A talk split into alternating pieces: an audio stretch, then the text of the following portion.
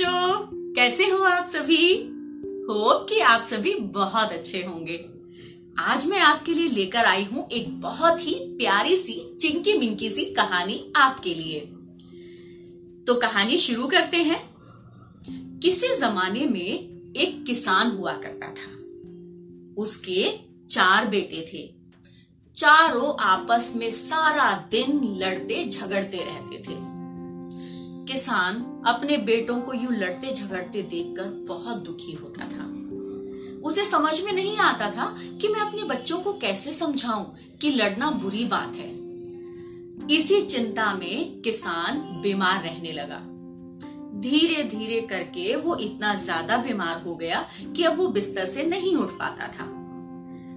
जब किसान को लगने लगा कि अब मेरी मौत निश्चित है, लेकिन मेरे पीछे मेरे बच्चों का क्या होगा, तब किसान ने एक तरकीब लड़ाने की सोची और उसने अपने चारों बेटों को अपने पास बुलाया और उनसे कहा कि जाओ जंगल से कुछ लकड़ियां लेकर आओ। चारों बेटे जंगल से लकड़ियां लेकर आ गए।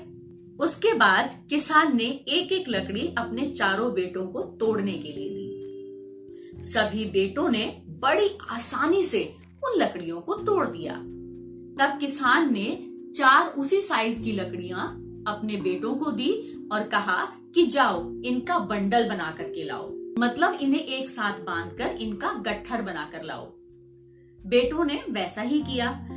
चारों लकड़ियों को एक साथ लिया और रस्सी से कसकर उसे बांध दिया। अब किसान ने सबसे पहले अपने बड़े बेटे को वो गट्ठर दिया और उससे कहा, जरा तुम ये लकड़ी का गट्ठर तोड़कर तो दिखाओ।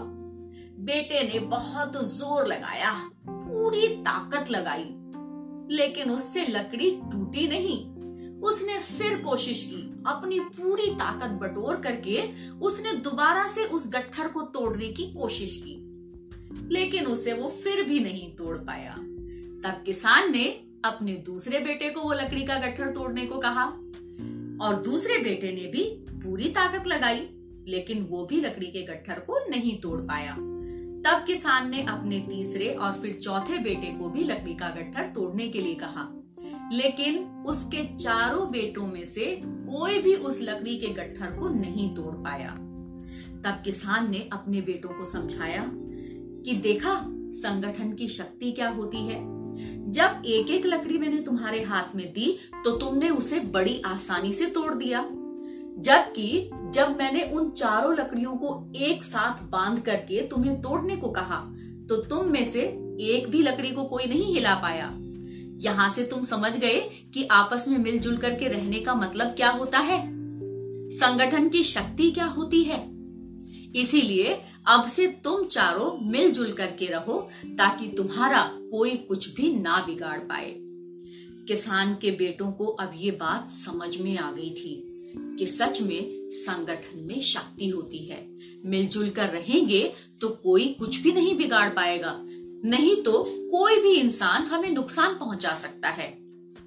इसके बाद उसके चारों बेटे मिलजुल कर रहने लगे और धीरे धीरे उन्होंने अपने पिता की सेवा की और उनका पिता भी स्वस्थ हो गया।